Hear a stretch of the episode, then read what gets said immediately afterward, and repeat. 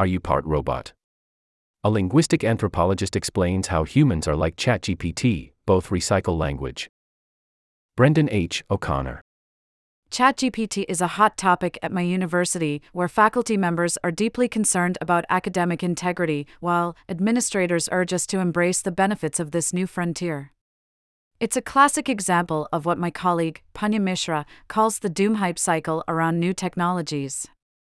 Likewise, media coverage of human AI interaction, whether paranoid or starry eyed, tends to emphasize its newness. In one sense, it is undeniably new.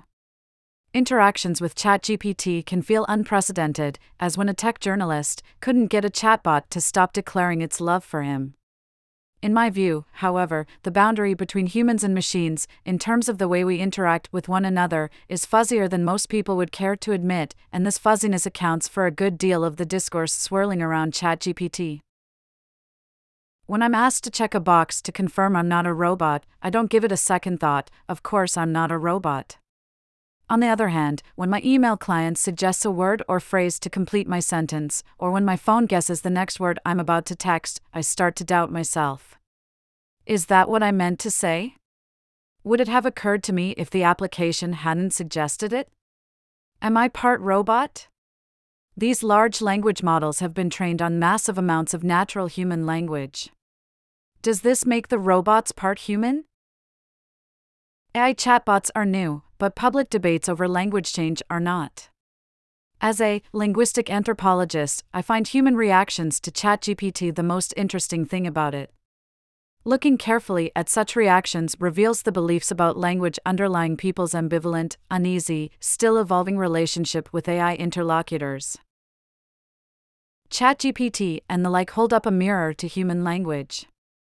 Humans are both highly original and unoriginal when it comes to language.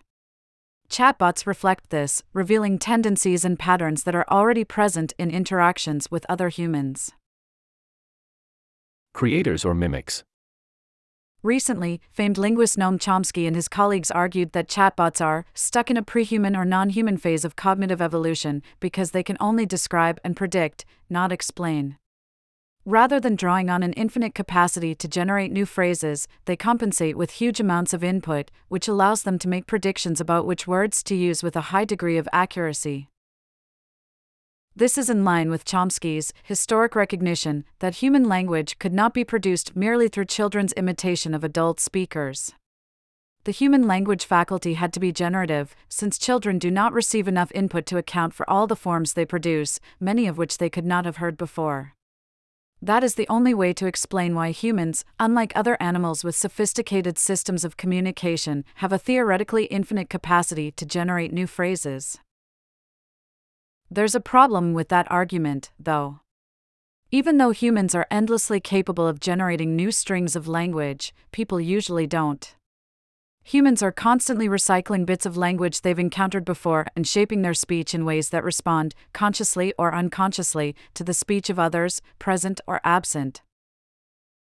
As Mikhail Bakhtin, a Chomsky like figure for linguistic anthropologists, put it, our thought itself, along with our language, is born and shaped in the process of interaction and struggle with others' thought. Our words taste of the contexts where we and others have encountered them before, so we're constantly wrestling to make them our own. Even plagiarism is less straightforward than it appears. The concept of stealing someone else's words assumes that communication always takes place between people who independently come up with their own original ideas and phrases.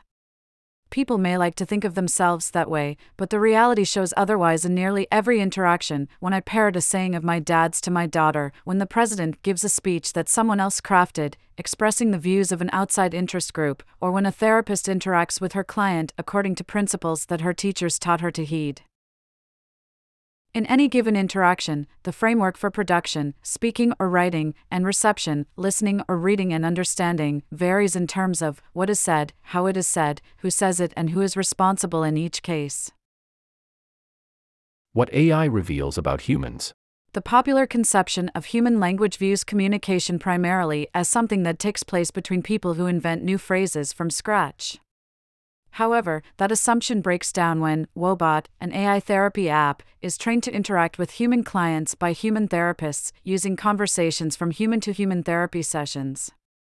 It breaks down when one of my favorite songwriters, Colin of The Decemberists, tells ChatGPT to write lyrics and chords in his own style. Meloy found the resulting song remarkably mediocre and lacking in intuition, but also uncannily in the zone of a Decemberist song. As Meloy notes, however, the chord progressions, themes, and rhymes in human written pop songs also tend to mirror other pop songs, just as politicians' speeches draw freely from past generations of politicians and activists, which were already replete with phrases from the Bible. Pop songs and political speeches are especially vivid illustrations of a more general phenomenon.